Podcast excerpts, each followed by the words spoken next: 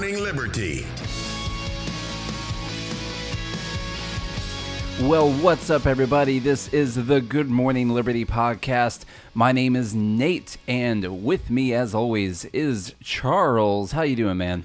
You you didn't give me like any nickname or anything. Like I the just- one, the only, the The great, the, The- you know, we used to have John King on here, and we would say the King all the time. Yeah. But I, I mean, I don't have a nickname for you. What, what should we say? I don't know. You guys chime in. something amazing. You guys chime in with the best nickname for Charlie. Let us know. Go to our Facebook or Instagram, our Twitter, and let us know what you think Charlie's nickname should be. But uh, other than that, we want to tell you guys thank you so much for subscribing to the podcast. We see the numbers growing all the time.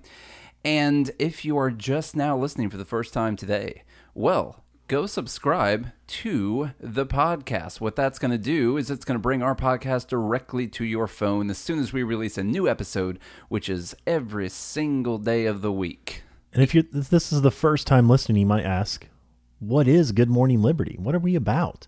What is this whole show doing?" I'm not even sure I know sometimes. I don't know. I don't know. Every day you come into the office, you're just like, "What am I doing? What is here?" this? What are we supposed Yeah. to be doing right now? Well, there's a deeper question to that. Like, what's the meaning of life? Which is what we say here. With this, this podcast is all about life, liberty, and the pursuit of meaning. That's true. So- now, why we take out happiness and, and insert meaning instead of that? Because happiness is not a good goal. It's not. Yeah. happiness is something if you're if you're pursuing happiness you're going to fall short a lot of the time there's going to be tons of times uh, most of the time maybe that you're just not happy because there's always something that you want more of or someone you know is dying or you're broke or you're you know not healthy or what's going on and so happiness is kind of a I don't know. It's not a great goal, but what you could pursue is for your life to always be working towards some kind of meaning all the time. And that can keep you going. That's what keeps me going on these terrible Mondays. like That's why you still showed up today. It is why I why I wake up in the morning when I really don't even have to. You know, it's not like I'm gonna get a a a, a slip, you know, put in my mailbox saying that I was late and I got three more times or I can't show up. Like, no, that's not the case. So I get in here to write articles about economics and post a bunch of dank memes about Jeffrey Epstein not killing himself and get in here and do podcast prep every single day and I get here at like 7:30 in the morning because I want to. Like that that's the really fun part about it because I have meaning in this. I know that there's a meaning behind this. Well, think, and I want everyone to think about, you know, the stories you see on Instagram and the lavish celebrity lives. You know, look at all the celebrities that have committed suicide. Everyone is, We're all the same brand of human being that deal with all the same issues. And so if you're looking around and think everyone has their life together and you don't, well, that's not true. Yeah. No one really has their life together. We're all just navigating the same waters. And now there are moments of happiness, and that's usually what people post on social media. That's about it. Yeah. Yeah. But you don't really see all the dark side. Like Robin Williams was a funny guy. Like he was a comedian who seemed to have it all. Like he had Emmys and all kinds of This is one of my favorite stories from Tony Robbins, by the way, which I used to make fun of a lot. But we went to a Tony Robbins event in Nashville, and one of the most important stories I think I ever heard, by the way. And I was sad when Robin Williams did what he did. I really Yeah. was. He was one of my one of my favorite actors of all time, and it was terrible to see that happen. But anyway, sorry, I didn't mean to interrupt you. Go ahead. No, I was just I was just communicating that if you don't think you have it all together, well, no, neither does anyone else. And so what you have to do is you have to have a reason to get out of bed. You have to be pursuing something bigger than yourself. And like, but it's not um, what we teach kids in college like they can go out and change the world, right? Yeah, it's it's yeah. not about having um let's say this overarching like i'm going to make a gigantic social structure change let's say i mean that can be the ultimate goal um, but you start small and you do things day by day to get to the ultimate goal and so that's what you have to be pursuing every single day that's the meaning part of this podcast life liberty and the pursuit of meaning now liberty well, let's start with life, actually, because life is important. You have to be alive, and life has to be protected yeah, for yeah. you to be able to do anything in the world. And then liberty allows you to pursue meaning in the most unfettered way possible. So these th- three things life, liberty, and the pursuit of meaning they all coincide with each other. And it's a little bit different take on, I guess, libertarian principles. Yeah. Um, but in this whole goal of like, how do I live the best life possible? Well, pursue meaning.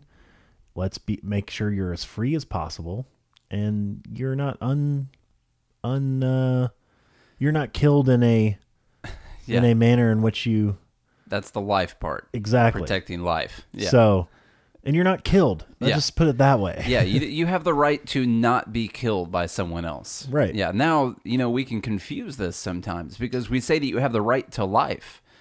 Well, doesn't that mean that you have the right to go into a hospital and someone has to keep you alive, right? I mean that you have the right to life. That that's kind of how this can be confused. Do you have the right to go into a restaurant and demand that you're fed? Yeah, do you have the right to walk into a grocery store and take food? Uh, because every single human being has to have food.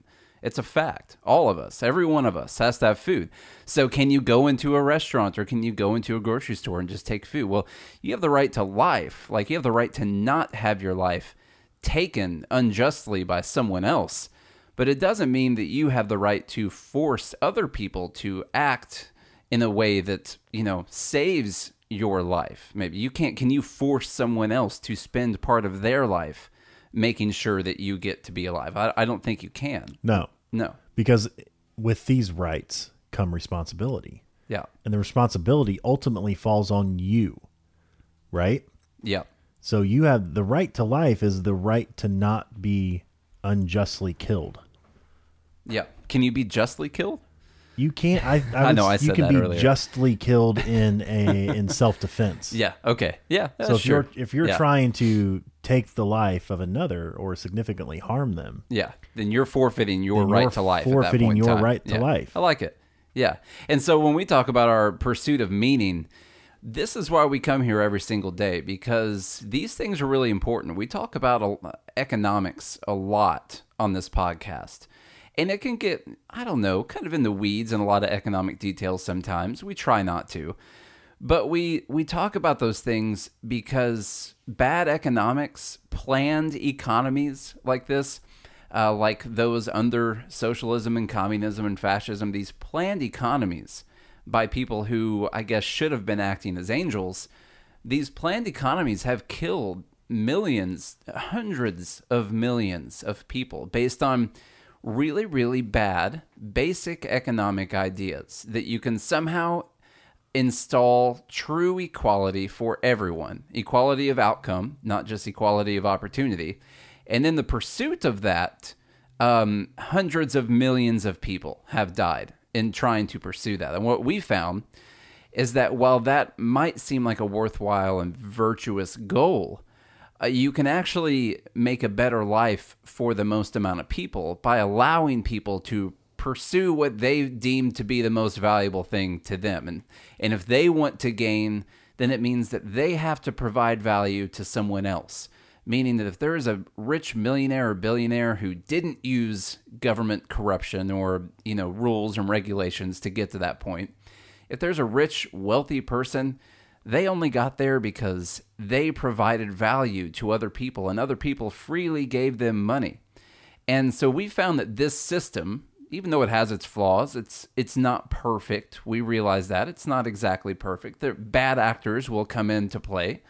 Um, we find that this has been the way that has helped the most amount of people throughout history. We don't have any other better ideas than this. The other ideas, the equality of outcome and making sure that everyone has the the same or the the most equal outcome possible. While you might think that that's a good vision, um, it's never it's never gone well at, at all. And so that's why we come in every. That's our meaning because we Yes. know what has happened in history, and we know what has happened, especially if you're a poor person who tried to live through one of these situations you were harmed more than even the rich people because maybe they were able to leave or maybe maybe they were able to buy favors in the tyrannical government so they didn't get destroyed like the like the poor people did. So i mean that that's why we push capitalism free market capitalism not not crony capitalism that's controlled by government and only people who are allowed through licenses and regulations and permits to operate are the ones who operate. No we push free market capitalism because that means that anyone has the opportunity to provide value for anyone. And those who provide the most value might raise to the top, might rise to have way more wealth and money overall as than anyone else. But at least they got there because they provided people with something that they deemed valuable, or else they wouldn't have got there. and and that's why liberty is set in between those two life and meaning is because you can't there is no life whenever communism socialism these other centrally planned economies actually kill over 100 million people. So life is non-existent. And then if you're not free how do you pursue what you decide is meaningful? Yeah. and it's because we're we're all a bunch of diverse individuals that have different ideas of what's meaningful. Like an artist thinks that their paintings are meaningful whereas an accountant is not an artist so they don't they may not see the same thing right so to be able to pursue what is meaningful and we need this in the world right the world is way too complicated for one person to figure it all out and try to plan everything for everyone And even if that person is good, you don't know if the person after them is going to be good. right Yeah. Yeah, that's true too. And that's that's the problem that you see. I saw this really great video. I think I sent it to you. Um, it was on Twitter. It's from Learn Liberty, um, which by the way you guys need to check out because they do a bunch of amazing stuff. What's that professor's name on there? Oh, I don't know his name, but I, I love that channel. Get on YouTube and type in Learn Liberty, go to their channel, and you can spend all night there and learn so many amazing things. So they did they they ran the data on planned economy planned well states. They did it between the 50 states and Yeah. divided the states into two different categories. 25 states where individuals have less choice when it comes to economic decisions and the 25 states where individuals have the most choice. And they ran the data on poverty um what's some of the other Well, measurement it was uh, it was wages. It wages, was it was poverty, inequality. inequality, Yeah. uh, Um, gender inequality, all of that. yeah. And in the states where you are most free to make the most free economic decisions that you can make, or any of that, all in almost every single year, besides a few, uh, the the states that had the most freedom won. And Yeah. that was just the United States. And then they compared countries. Yeah. And it's not even close. Yeah. And so when you look at the actual data that we've had, even over the last 20, 30 years, the we've run the experiment. We've already ran it. And in societies that have the most amount of liberty, they produce the most amount of good for everyone. Now, like we said, it's not perfect. There's always going to be people at the bottom that we should help through charity. And that's Yeah. what we believe. Is that you have a duty and responsibility that if you do, if you are well off enough, that's your it's your job to start helping take care of your community. And if everyone did that in their community, we would be as close to we would be as close to reducing suffering as we possibly could be. And that's a worthwhile goal It right is. there it really is and so if we find we find that meaning that's why we put so much time into this every single day every week so much time into trying to bring this information to you guys and and it's difficult and it's stressful and i find myself you know i need to be hanging out and having quality time with my wife and here i am having a an Instagram argument with someone uh, uh, over capitalism and socialism, or over whether or not Venezuela was actually so. You know, and it's not just because I find that stuff, you know, fun and it's exciting and it's more exciting than everything else in my life, and that's what I would rather be talking about. But it it is where I find the meaning in my life, which which I take as you know, libertarians were seen as being selfish or people who who want less government were seen as being selfish and not caring about people who are poor.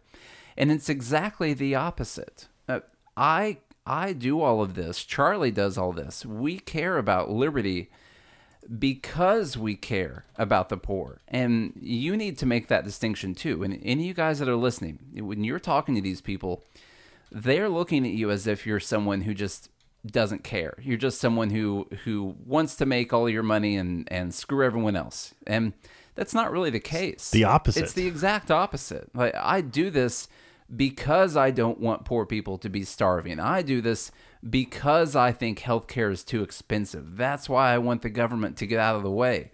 You know, I that's why I care about these things and that's why I work on it. And I you know, you guys just need to make sure you're making that that distinction with people when you're talking to them too. Now, we missed one really important subject here, Charlie, and that's the fact that I've got myself a brand new chair right here that I'm sitting in. Wow. So if you missed the last couple episodes, Yeah. you will understand the debacle that that was had on Thursday and Friday last week. Yeah. Nate was having a rough go of his first world problems. It was very, very first world. And Because um, look, we talk about, you know, the progress of human beings. We talk about, you know, if you read if you go to humanprogress.org or if you read Progress by Johan Norberg, like you should be grateful for where we're at in life, but it doesn't diminish the, you know, the problems that you have in life. yeah. Because it's still frustrating and causes anxiety and stress and ultimately reduces your lifespan.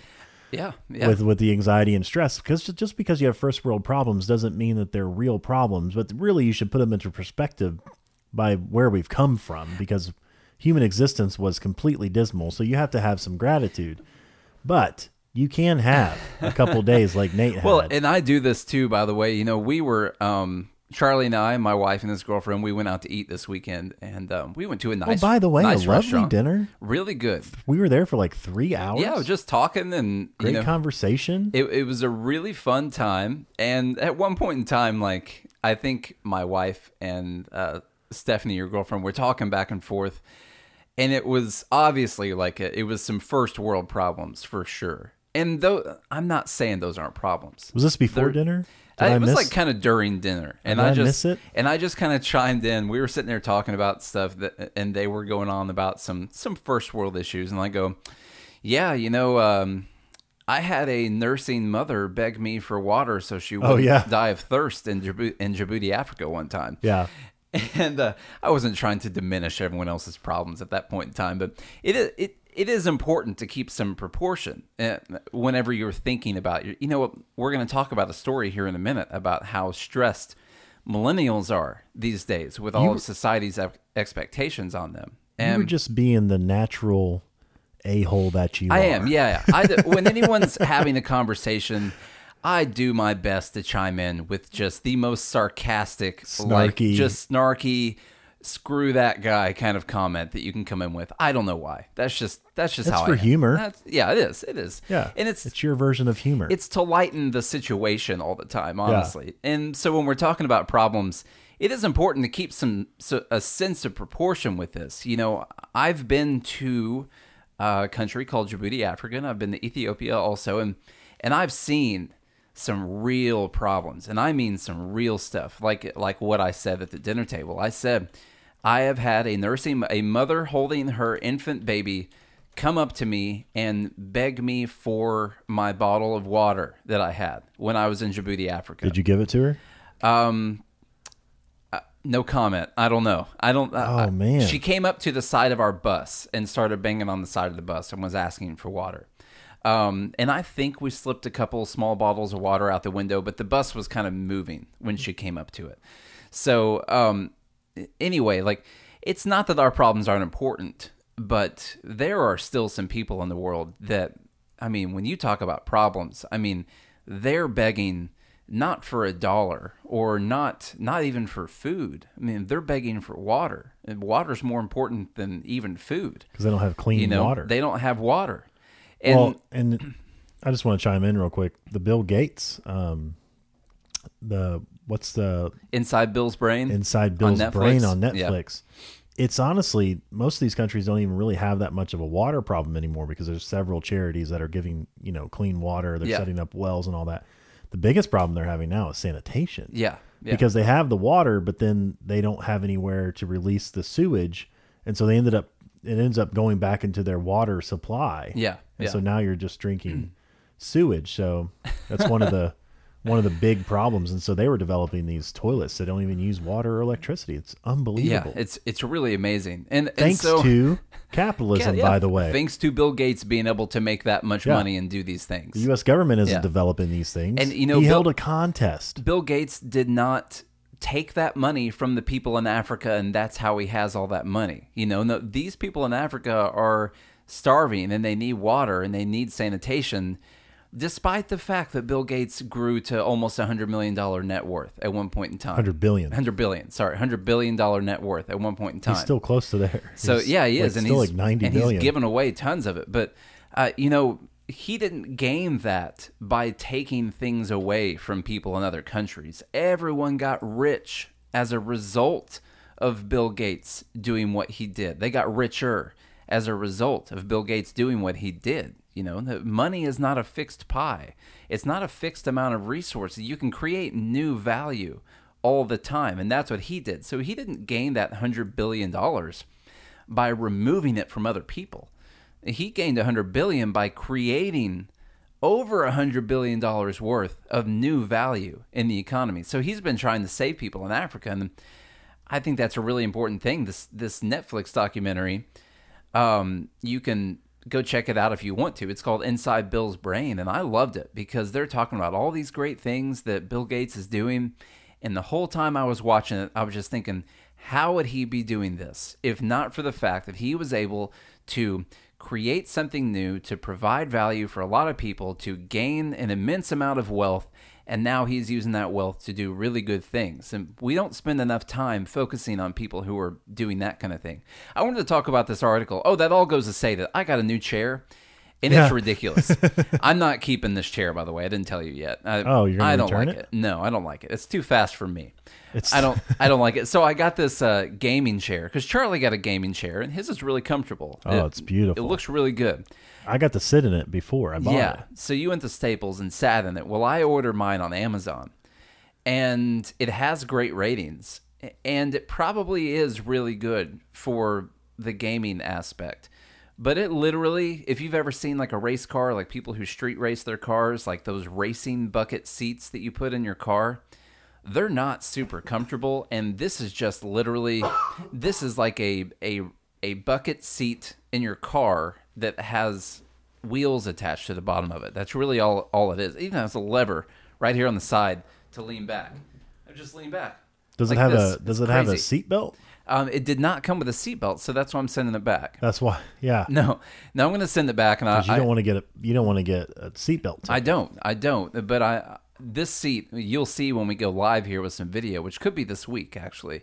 Um, you'll Oh, Yeah, see Stay tuned for that. just how quick this seat looks because it looks really quick. You're gonna go live with it before you send it back. yeah, and then I'll send it back and get a slow looking seat. Now look, this that. conversation raises a, an important question for me. Yeah, Is if Amazon has a monopoly, how in the world was I able to go to Staples, a physical store, yeah. try out the chair that I wanted, sit in it, and be like, yeah, this is one I want to sit in for hours, I don't know. and then bring that chair home with me. I didn't have to order through Amazon afterwards. It's such an amazing idea the fact that a company can have what you will call a monopoly, yet you have numerous other choices to get their products. Yeah. Not their products, other people's products. So if I want to buy a chair, if I want to buy an office chair, I can get back on Amazon and order another one, or I can go to Best Buy or Staples or Walmart or Target or anywhere that sells office chairs. You know, there's no Amazon monopoly here forcing me to get my next chair from Amazon. It was pure choice that I went to them, and now I'm going to send it back, and they'll refund my money. Right. You now know? this this conversation came up at dinner, the dinner that we had, which did. was was very lovely. You know, you and I work together, and then we hang out at night together. Yeah. With uh, with your wife and my girlfriend. Yeah, And Stephanie, like, I'll just give you an idea of how this conversation came up because Stephanie and Lacey, they're normal people. They're like great, fantastic, normal, regular human beings in, in society that do great Yeah. jobs. Lacey even And- voted. My wife even voted for Gary Johnson in 2016. Did she? She did. Well, that's not that normal. yeah, yeah, but as far as like, you know, viewing things, it's normal. And, Yeah. and the comment was made that Amazon was a monopoly. And I was like, wait, hang on. How? And you were like, mono means one.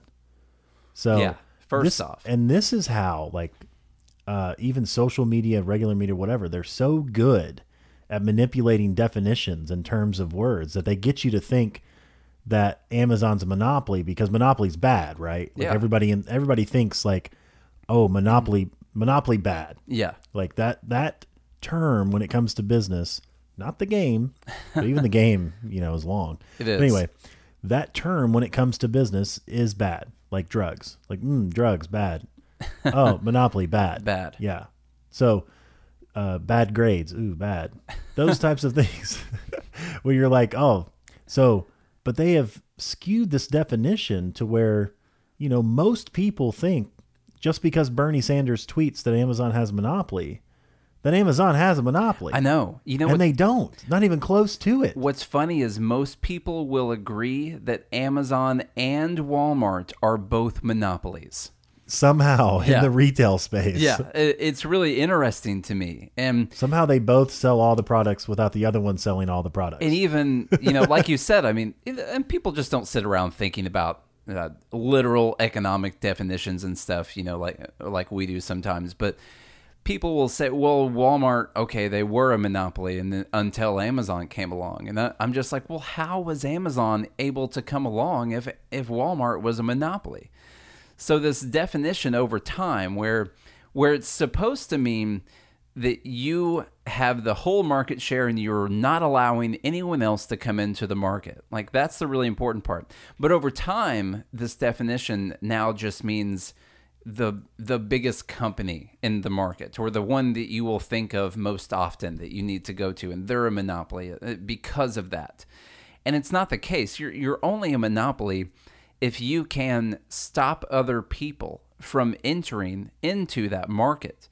And if you're not able to do that, then you're not a monopoly. Now, you might be one of only a few options, but if you're not able to stop other people from coming into that market, then you're only the only option or one of the only few options because you're providing a better service than anyone else can provide. And in that sense, how could that be a bad thing? Like you, you'd say like, well, they these other people could come into the industry, and okay, would they provide a better service? Well, then those those businesses are going to blow up when that happens.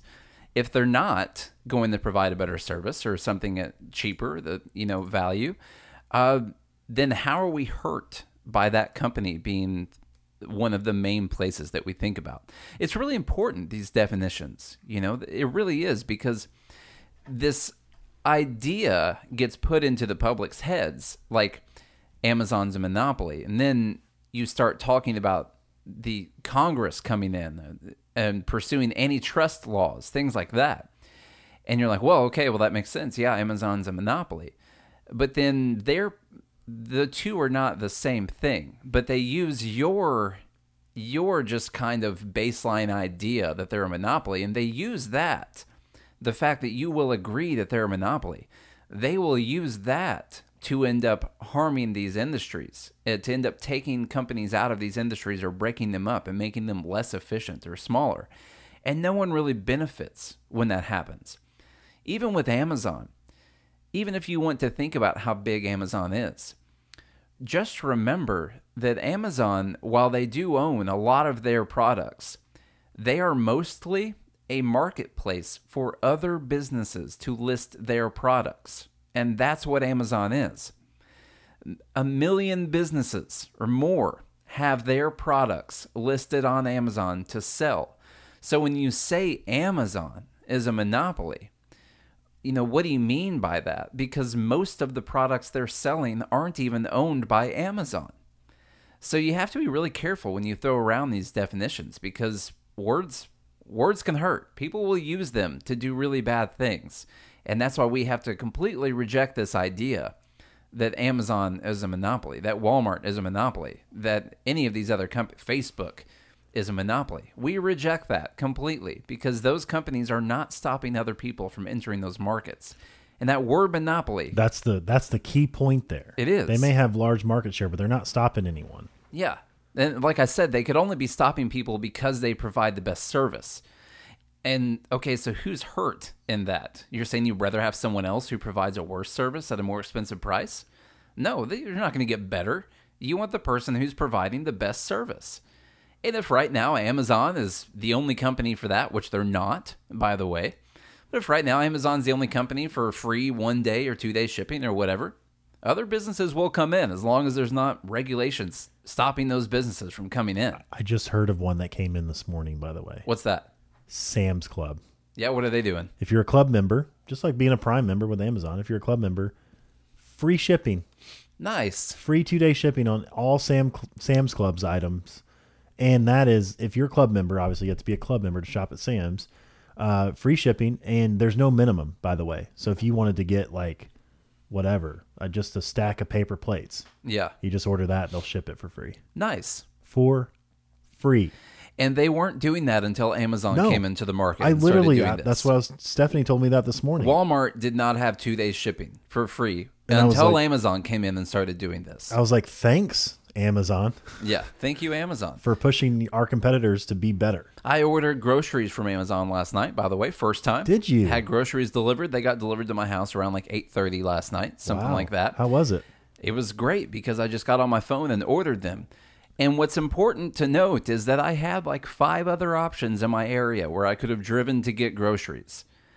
And I ordered them on Amazon, not because Amazon is a monopoly, but because that's where I decided I would get exactly what I needed at that point in time. Because I didn't want to go to the grocery store and walk around. So I got exactly what I needed because they offered that service.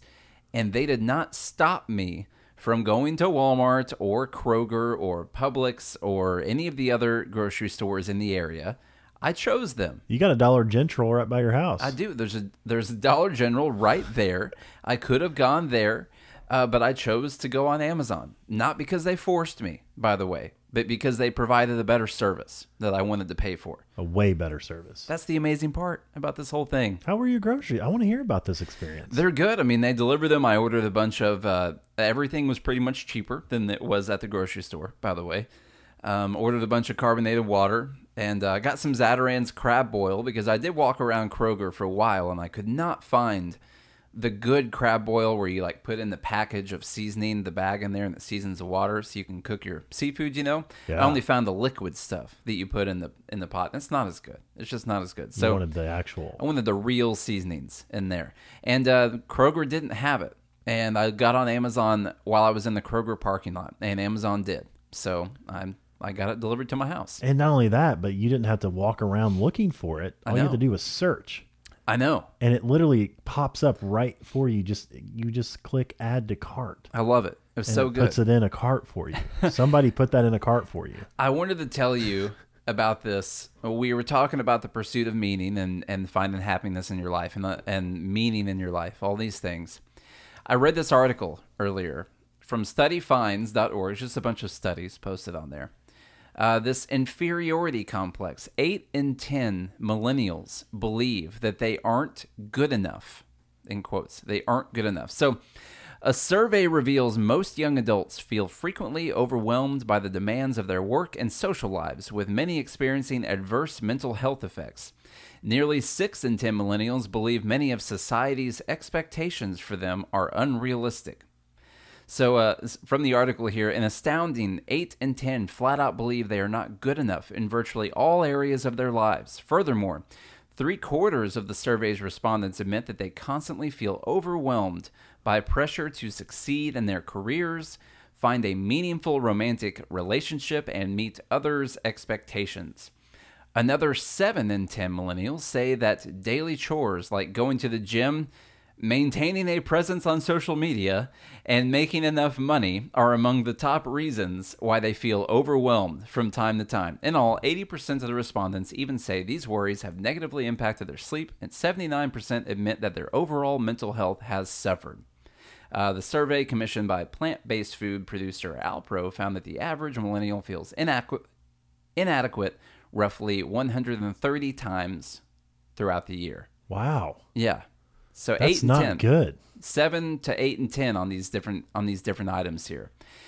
Now, the first thing I wanted to do was we had a bit of a first world problem in here, in the fact that seven and ten say that daily chores, like going to the gym and maintaining a presence on social media, are why they feel overwhelmed all the time. So, uh, And and what's what constitutes making enough money? I want to know too. Yeah, it says making enough money are among the top. Yeah, what's what's enough? You know, Yeah. what, who who decides what that is? It depends on really what kind of lifestyle that you want to lead Right. at, at that point in time. Because there are a lot of people who don't make. You know, they might make twenty thousand dollars a year, and they live in their trailer, and they've got a you know they've got a four wheeler, and they've got DirecTV, and and everything's good. You know, and they feel like they're making enough money. Maybe they even feel happy from time to time. Yeah. Even more so than some other people who make more money than that. You have people that make millions Yeah. who are never happy. Who end up committing suicide Yes. because they're never happy. so what? Yeah, what constitutes enough money? And so uh, this idea, there's a couple things in here. Like a lot of this is obviously subjective, that enough money thing. Um, maintaining a presence on social media is something, you know, we can have a discussion about that, but it, should that be something in your life that is making you feel overwhelmed, maintaining your presence on social media? But I got news for you. You don't have to do that. You don't at No. all. It's not required one bit. Not required to live. unless you're making a living off of your social media. But other than that, like, why You is that? You deleted social media for like a whole year. I did. I, I went a while without social media. It was not until I started the Good Morning Liberty Facebook page that I got a new Facebook because you have to have a personal page to start a business page. And I, I, I will tell you, I felt a lot better in that year that I went with no Facebook. That that was really nice. But you're not required to do this. Like, how can this be an overwhelming factor in your life that you didn't post the right things on your social media, or you you uh you don't have enough friends, you're not getting enough likes on your posts, or things like what a insane. Like, I was just thinking, like, what if that what if that lady that begged me for water in Africa read about the the terrible plight of the millennials here in the in the US and how 7 and 10 feel overwhelmed because they have to go to the gym regularly and they need to maintain their presence on social media. Like she just would she would love to have those problems. Absolutely. Yeah. She would love to have so much food in her face all the time that she's slightly overweight and needs to look for a gym membership. Like she would love that. But instead, she might have she might be dead right now. I don't know. She might have died of of thirst sometime after us not giving her all of our water. I don't know. I really don't know. so, uh, you know, we need this is that whole sense of proportion thing here that I'm not saying that you shouldn't feel overwhelmed because I I feel overwhelmed and they're first world problems for sure. But let's all take a moment to have gratitude for the fact that these are our problems in 2019. These are our problems. It's not that you don't know if you're going to have enough food next week or if you're going to get the water to your house or if you're going to get a paper cut and die from an infection or anything like that. Like that's not your problem right now. It's it's major things like major illnesses, but then other than that, it's that you're having to maintain your social media, that you need to go to the gym because food is too plentiful. Yeah. Like this is amazing, by the way. it's a really really good problem to It have. is. No, it doesn't mean like you said that it's not a problem. Like, you know, I think anxiety and depression, overwhelming, those are real problems that people deal with and they they do cause adverse mental health effects, but this is why. Jordan Peterson in his 12 rules for life has a really good rule in there that I like a lot. I don't remember what number it is. But the essence of the rule is to compare yourself to who you were yesterday, not to who someone else is today. yeah. Now, even just the title of that rule makes a whole lot of sense because I think what a lot of people struggle with is they're like, oh, well, I didn't get as many likes as this person did, or my life doesn't look as cool as this person's. That like we're constantly comparing ourselves to everyone else instead of yourself. And if you just make little tiny improvements to who you are every single day, the rest will manifest itself and take care of itself. And you wouldn't even worry. Like I hit a certain age, it was in the last couple of years where I just stopped caring. I like Yeah. I honestly don't care what people think about me anymore. yeah. You know?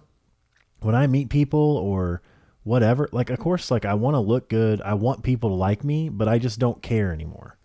Now, honestly, that's a gift because I don't deal I don't I don't feel overwhelmed Yeah. most of the time. Now, there are times where I if I go into social settings where I don't know anyone at all, I'm a little uncomfortable at first, but given enough time, I never feel I feel uncomfortable because I don't know anyone, right? And it's a it's a strange world, let's say, where I'm not comfortable because it's n- nothing's predictable. But at the same time, given enough time with that uncomfortable situation, uh, I will start to become comfortable because I'll start to know people. But I've never, I've never left like a party that I went to where I wasn't comfortable because I didn't know anyone, and I ever thought like, what do these people think about me? Because I Yeah. don't care. Yeah, and and and so the even in all that that you just said, like, still, that's an amazing thing for that to be your problem. Like, Yeah. that's that's so great. You know, that's how great it is in 2019. By the way, to live in a Western society like this, to live in the U.S. th- This is how great our lives are. That we start worrying about our social media accounts or whether or not we have an awkward interaction at a place that we're just lucky as hell to even be at buying a, a drink or a, an appetizer just because we wanted to that night and the fact that we even have the ability or the option to do that like we need some gratitude for some of these things and that they can that can take away a lot of a lot of your anxiety and that's why I was talking about how I mention, you know the lady in Djibouti Africa because it reminds me to have some gratitude for all these things. And to me gratitude is one of the main things that we're lacking and is pushing us towards some of these dangerous economic policies because we forget we really really forget just how lucky we are to be where we are how new all of this is. You know the internet's only been here for what 20 years 25 years since normal people started using the internet all the time? And already it's this now one of our problems is that we're overwhelmed because of our our, our social media. Like it's such an amazing problem. And if if people will learn to have a bit of gratitude it's another one of the things you know i actually heard this on one of PragerU's videos.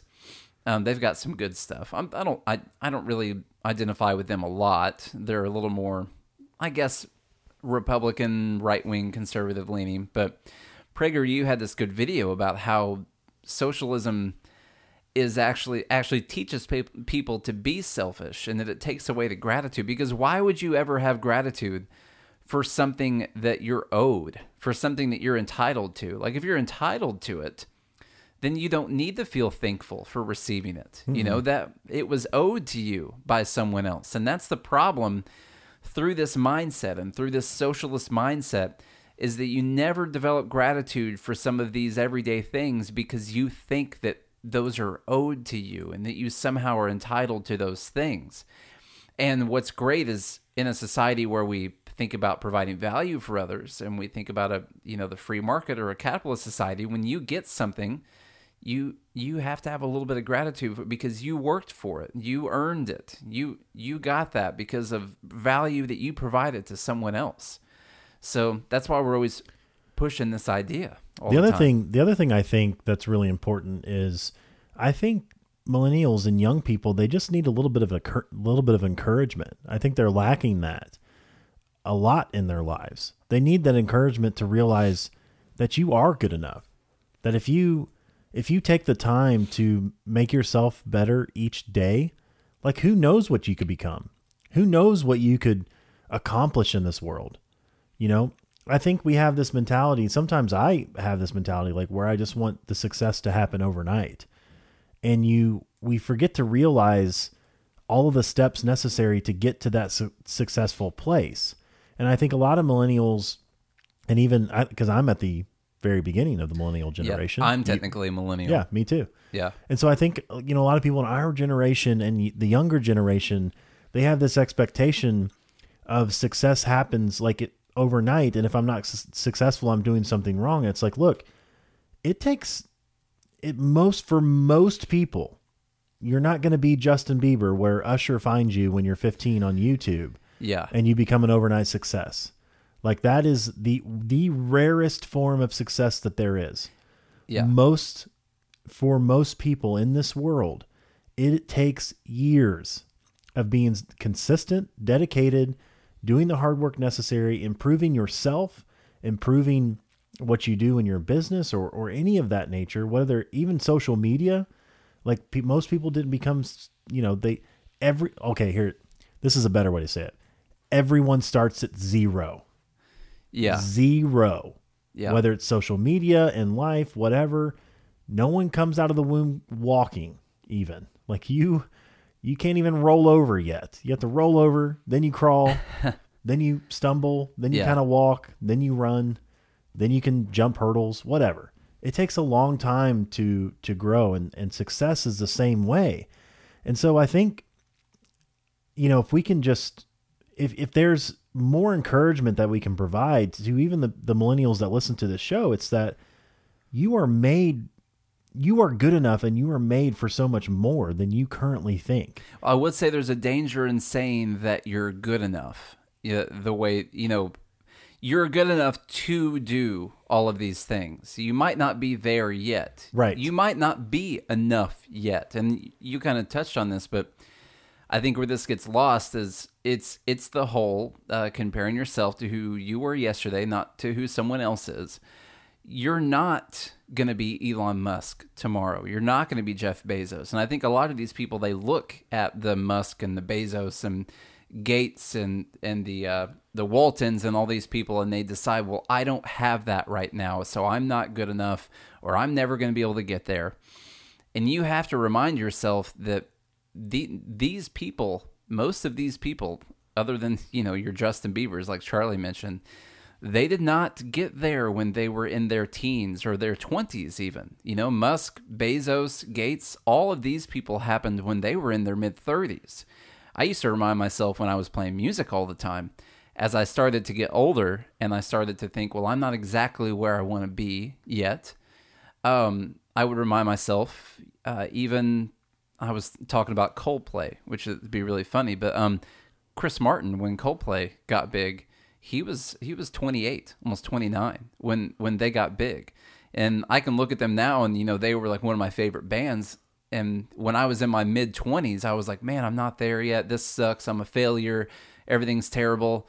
And then I could look at them and say, well, one of my favorite bands. Like they didn't even get there until they were like 30 basically you Right. know? That's that's when people really start to make it. So if you're in And they had been college and they had been doing it for 10, 12 yeah they'd already years. been doing it for at that time. So like if you're in college and you're thinking i'm not elon musk status or how the heck am i ever going to be like jeff bezos? I'm never going to get there you still got 10 15 years of of grinding before you can say that you're behind Jeff Bezos or behind Elon Musk you know because those guys didn't do that while they were in college like Mark Zuckerberg did. You know th those guys didn't they didn't do that. They they got out and they were struggling for a while you know? Uh, even that Steve, you know Steve Jobs all these people were struggling for a while through their 20s and into their early 30s before they really started to make it anywhere so don't sell yourself short and decide that there's no way you're going to make it Yeah. yet um e- I get if I like what you said. You know, I get what you're saying like you aren't good enough, but in the sense that it doesn't mean that you're not capable. yeah It, and it's because you have the potential to be something great, but you got a lot of work to do. yeah Like being great doesn't come it's just not it's not natural. Yeah. It takes a lot of work. And so the the whole comparing yourself to who you were yesterday, not to who someone else is today, is that nature of work. It's like you ha- you are the world is laid out with all this potential of amazing things that you could do. And if you decide in, in yourself that you're going to put in the work to do that and see who you could be in 20 years, you know, what is that, what is that potential? When I'm, when I say that you're, when I'm meaning that you are good enough and trying to encourage you in that, what I'm meaning is that you have the capabilities to be that successful person if you, if you're willing to clean up your own act. Yeah. And one way, if you're ever going to get there, and this goes for people who are successful, um, what I want to ask is do these people get there because when they made mistakes, when things didn't go right, when something messed up, or they lost all their money and had to reinvest in something, do you think that when that happened, that those people immediately blamed everyone else around them and not themselves? You know, do you think that they when when uh when Bezos was on his floor packing packages at 2 a.m. on his knees, do you think he was upset with Bill Gates about that at that point in time? Do you think if they made a bad business decision and something went out of business, um, do you think that they immediately looked for someone else to blame? So, which one of these ideologies would do better at helping you actually get to those places? Is it one where you blame other people for what's going on in your life? Or is it one where you take take responsibility even if it wasn't your fault? Even if really someone else did act upon you, take responsibility for the things that you could have done differently. Take responsibility for getting yourself out of it even. That's really the only that's the only real option. It's the only way to ever try to feel any kind of meaning or happiness anyway. I can't imagine feeling like everything that was wrong in my life was completely someone else's fault and that there's no way I was ever going to make it anywhere unless the right law gets passed or the right rich person gets their money taken away from them and then I can make it somewhere in my life. Right. Like I can't imagine just how terrible that must feel. And a lot of people do feel that way. And I'm just telling you, that's the worst way to go about it. That is not how you get somewhere, is by sitting there waiting for things to be brought to you on a silver platter. And when you do make a mistake, you try to figure out who else's fault it was all the time. Like, like, uh, like Kamala Harris was saying that she's not gonna be able to be the Democratic nominee because people just aren't ready for a black woman to be the president. You know what's hilarious about that? Uh, I, yeah, I do. Go ahead.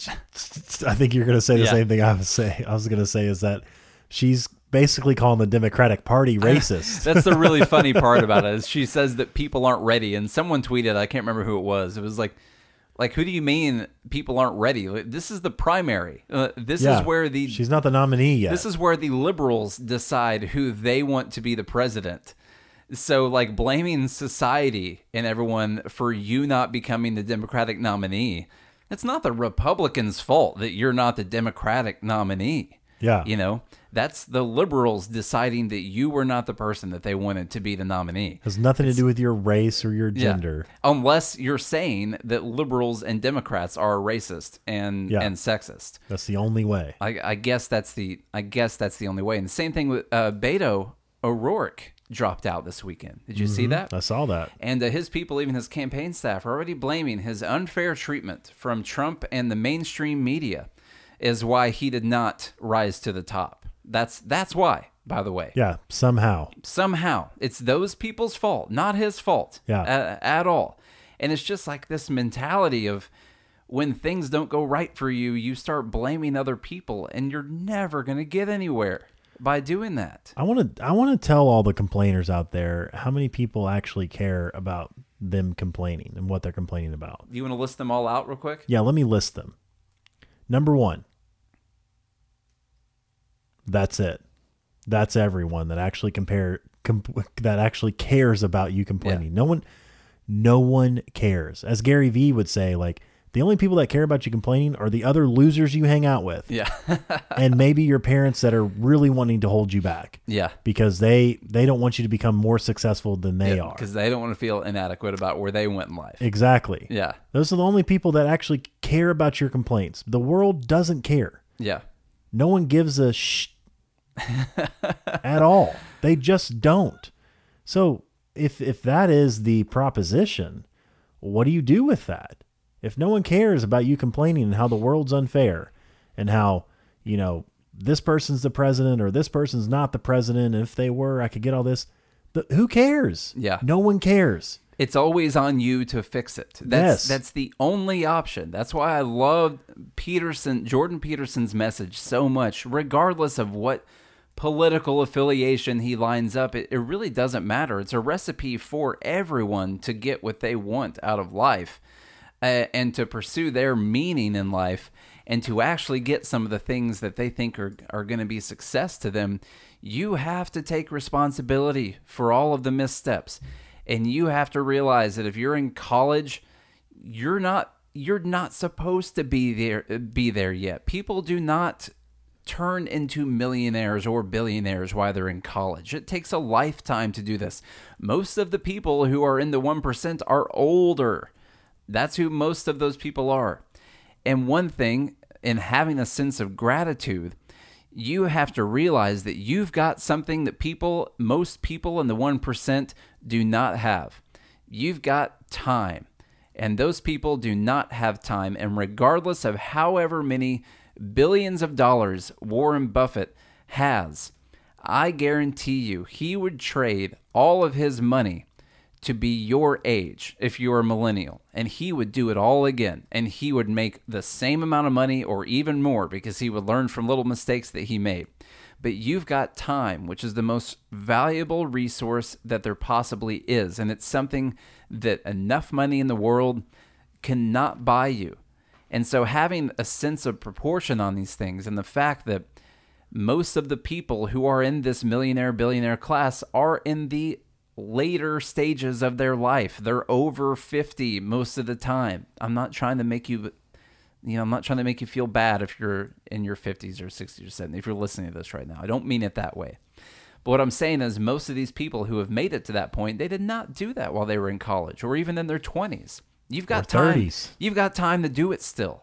I've got time to do it still. I'm not worth what I want to be worth, and neither are you. You want to be the first trillionaire, and I want to make fun of you because that's all you're worth. you know? So we've got some lofty goals, and I'm I'm 32, and you're are you 31? I'm 31 now. How about that? Recently. I was two classes ahead of you in high school, Yeah. and I'm 32, and you're 31. That's Yeah. crazy, craziness. We're only a year and like four months apart, I think. Really funny. June, July, August, September, three, four months. really funny side note in debating with someone on Instagram. It's funny the assum- never make assumptions about the people that you're debating with. By the way, you're just you're at risk of being a complete idiot if you just make assumptions. This person, while arguing with me after I made some kind of flawless economic point, I'm sure. After I made after I made this economic point, he called me a he said all you boomers are all the same Yeah. called me a boomer. The, I have, I'm 32. I'm a millennial, You're the new, you're the new boomer. I'm a boomer. I guess I'm a baby boomer because I have these ideas on economics. It Yeah. automatically makes me someone who's in my 50s or 60s. That's one of these assumptions that people on the left like to make is that if you have these views, well, you must be an older person or you must have grown up rich or something like that. There's no way that you're some, you know, struggling millennial that grew up in a trailer park with a single mom. There's no way that you could have these ideas, these free market principles, and also have grown up like that. There's no way I'm talking to a 30 year old right now. Just no way. This has to be someone who's 60 who doesn't understand the plight of the millennial. You know, it's it's just funny seeing people make these assumptions. I think maybe it's because you avoided the Marxist professors in college. Yeah, I avoided all my professors in college. yes. That's, uh, yeah, I was not good at college. I'm not. I'm not good at a structured like. You have to do this and and and work within this little situation right here. Even in college, I parked my car right out in front of the building when I would go to class and get. I got parking tickets every single day, and I would still just park my park my car on the main street right outside the doors of the building just because I don't know. I, I just I had a sticker on there that said I'm a libertarian. I guess I, I don't know. I don't believe in your Marxist parking spaces. Yes. I'm just not. I'm just not going to do it. So uh, my college experience was was not so much, not not not so great. My degree is not getting me anywhere right now. I'll tell you that. Yeah. Except for something I have to pay for every month, uh, which sucks. The student loans. The student loans are still there, by Yeah. the way. And I still think that student loans should not be forgiven. And I still have a lot of student loans. Almost as much as your average Swedish child who graduates from college does. Oh, imagine that. Did you, you know, I've been reading Rand Paul's book, um, The Case Against Socialism, which I will recommend to you guys, even if you're like a strict libertarian. This is a really, really good book. If you want to, if you want to be a little bit more knowledgeable for when you're talking to people who uh, want to say that Venezuela wasn't socialism, or want to talk about the Scandinavian countries, um, want to say that you know it wasn't Lenin's fault, or you know Pol Pot wasn't socialist, or like all this kind of stuff. It's a really, really good book, and I I'm really excited about it being a Rand Paul book because his last book was terrible. I don't know if you read Taking a Stand. I tried. No, it was it was just a biography on him and Yeah. like why he wants to be the president. It was there was no ideology really in it. This this is really good. It's a really good book for talking about all of these socialist ideas.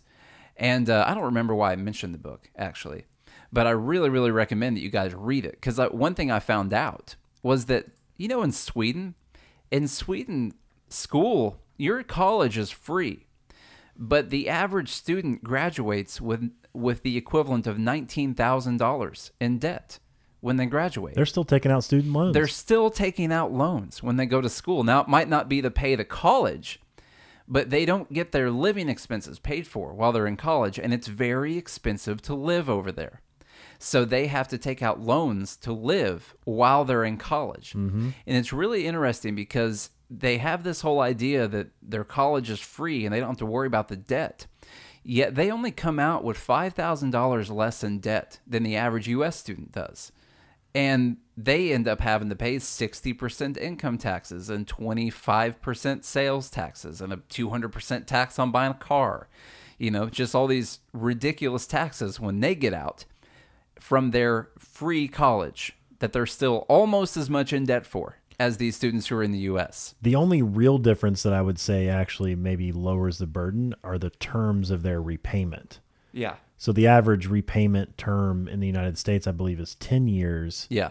And in places like um, places like Australia, it's four percent of your income that's taken out pre-tax. Yeah. Taken out of your paycheck, and so that goes up and down with your income. You know what's So really it's no funny matter, is no matter what, it's like four percent. What's really funny is uh, who determines our loan terms for student loans right now. The government. The government. yes. The private industry does not make student loans. No. They might buy some student loans every once in a while from the government, but the government took over in 2010 all of the student loan making process. You go to through government money, through their financing to go to college. And people who want the government to have more control are actually talking about our government who makes all of the student loan uh, all of the all of the uh, the different ways you have to pay that back all the terms on your loans those are all determined by the government and so it's really interesting to i don't know to to argue for more government so you don't have these terrible loan rules that the government has set in place Yeah. and the cost of college just exploded after the government got involved with college anyway. So we could spend the whole week talking about the price of student Yeah, it's gone up like what two hundred percent almost. yeah, yeah. It's absolutely insane. It's um yeah, it's it's been a lot. What's So- really funny is um we did not get into the conversation that we were going to talk about today. No, but that's okay. I that's like where it's going. It's still a big conversation that we can have, not time sensitive. It's okay. Yeah. We'll talk about Venezuela sometime because I had a nice little uh, argument with someone um, this weekend when I said that Venezuela did fail because of socialism. I will tell you, I was met with one of the most difficult responses for me to have an immediate response to. Their response was 70% of Venezuela's economy is private industry. So socialism being the uh, you know the workers owning the industry or whatever, I've got to dig into their numbers and see what ex- what exactly how exactly their economy is, how much of it is public, how much of it is private.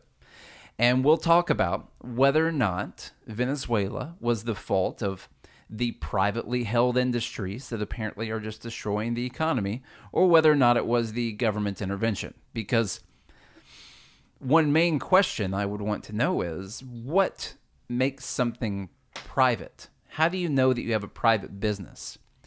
Uh, should you be able to determine your wages? Should you be able to determine the prices for your items? Uh, should you be able to determine what items you will and will not sell? Should you be able to determine, uh, you know, the people that you hire, the people that you fire? Uh, should you be able to keep a large pro- proportion or all of the income that comes in from your business after the expenses? Would that be what makes something private? And if that is what makes something a private business, then there are no private businesses in Venezuela, even if they are technically held by a private individual who has the paperwork on the business.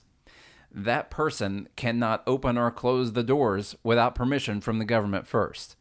So while we might say that it's not socialism completely on paper, it is still another form of socialism, communism, fascism. It's a mixture of all of them, to be completely honest with you. It is most definitely not the fault of the free market run amok in Venezuela. That is not what has happened. Yeah, here. exactly. That, that is that really what you think's going on? Is the free market just went so crazy in Venezuela that it collapsed? No, that's that's not the case at all. But uh, we're over an hour right now, so Charlie, you uh, you can if you've got something, you can you can tell me, um, or we can uh, I'm good we right can now. close up. Yeah. Yeah. So, one thing I want to say to you guys uh, thank you for bearing with us on the sound, the timing of everything. We're still putting together the studio. Um, I'm going to be putting in the sound panel, the sound deadening panels today, and setting up video, but we're going to be switching over to live video every day. Uh, we're we're in a new studio right now, using some new equipment. If you missed Friday's episode, I did in fact uh, completely de- destroy our audio interface that we run our mics through and into the computer. Um, so we're using just an, an old, old wooden soundboard to to run our sound into the computer right now. It's amazing that it's even happening. Yeah. Um, so you know, maybe the sound isn't really what it normally is, but thank you for being patient with us as far as that goes. Thank you for not telling Charlie that he should fire me and never let me come here again. The studio Um, doesn't smell of rich mahogany yet. No, but it will. We're having all the mahogany brought in later this afternoon. Yes. and it'll, it'll be very nice. This afternoon. Yeah, I'm going to bring it all in. I'm going to make it look good. I'll take some before and afters of this studio. But uh, guys, just follow us on Instagram. That's at Good Morning Liberty. Twitter at Good AM Liberty. Look us up on Facebook. Good Morning Liberty. Go to our website, goodmorningliberty.us, if you want to read some great articles on politics and economics. Shout out to FEE, the Foundation for Economic Education. Uh, very, very good website. Go to fee.org, and thanks to them for making all of their articles republishable by anyone who wants to republish their articles because they are allowing me to save time while I'm making all of these other changes for, for GML right now. So we are posting some great fee articles. And uh, go to our pages and look at all of those things. Leave us a rating and review. Those haters are destroying our Facebook right now. our rating did go up, by the way. Yeah, it was like it went from 2.8 to 3.1. Yeah, saw that. So we had a bunch of haters on there. Really funny. Some people, uh, uh, they hate Trump, so they gave us a terrible. They say that we hate Trump, so they gave us a terrible rating. And then the people who say that we love Trump gave us a terrible rating. So uh, it's the plight of being a libertarian, Right. You know, just being objective in every single situation. The So plight of advocating for liberty. yeah, not for one single political figure, but for ideas themselves that can give you a terrible rating on your social media, Yes. which hurts us when we're trying to post our stuff on Facebook because the algorithms are not going to be as likely to put a page that's got a low rating out in front of everyone's faces. So um, go on our Facebook and leave us a stellar rating and review. Uh, just go to Good Morning Liberty on Facebook and leave us that rating if it's a good one. If it's a bad one, go to Bernie Sanders and leave your rating. whatever whatever you think. One if you don't like it, you know. That's a good idea. yeah, yeah, for sure. Um, I wanted to round this show out with with the normal. We're going to do a normal outing, but at the same time, I I had a couple points earlier because we talk about all of these things, and I really couldn't find a good place to interject yet, Nate, because you were making such good points. I couldn't. I didn't want to stop the train from rolling. I did interrupt you really abruptly earlier in Yeah. the in the show and I felt I felt bad about it. you should. Yeah. You should. Yeah. But but I've moved on from there. You want to know why? Why? Because I took responsibility for it. And so You should have structured your sentences in a way that I no sh- one was ever going to interrupt. I should have. Yeah. I should have. Or I should have talked over you even Yeah. to where you would have felt small and unworthy to where you would have stopped talking. Everyone feels small next to you, Charlie. They do. Yes. It's because I'm a giant. Which I'll be sitting down in the live show, so no one's Yeah. really gonna I'm True. still gonna look normal. I'll move my seat up. Yeah. so, but no, I wanted to I wanted to let you guys know all these things we talk about. It's like what do we do about it? Like what do you do about college loans? What do you do about, you know, having anxiety about all of this stuff? The ultimate thing that you can do is as I mentioned is take responsibility. And I always tell people that even if it's not your fault if you take responsibility, if you want to know how to assume power in this life, it's through responsibility. What responsibility does for you is it transfers the power of everything being everyone else's fault, which gives everyone else power over you. And if you transfer that responsibility to yourself, where it's your fault or it's your job to do the work, to do what's necessary, to do what can make your life meaningful and worthwhile, that gives you the ultimate power. And so learn, if you haven't already, to start to take responsibility for where you're at in life and where you're going. Because as I said, if you complain about all the problems in the world, who's the president, who's going to pay for Medicare for all, or whatever, if you think that your life hinges on those things, no one cares. Who actually cares about you? Ultimately, it's you. Who can make the best decisions for you? It's you.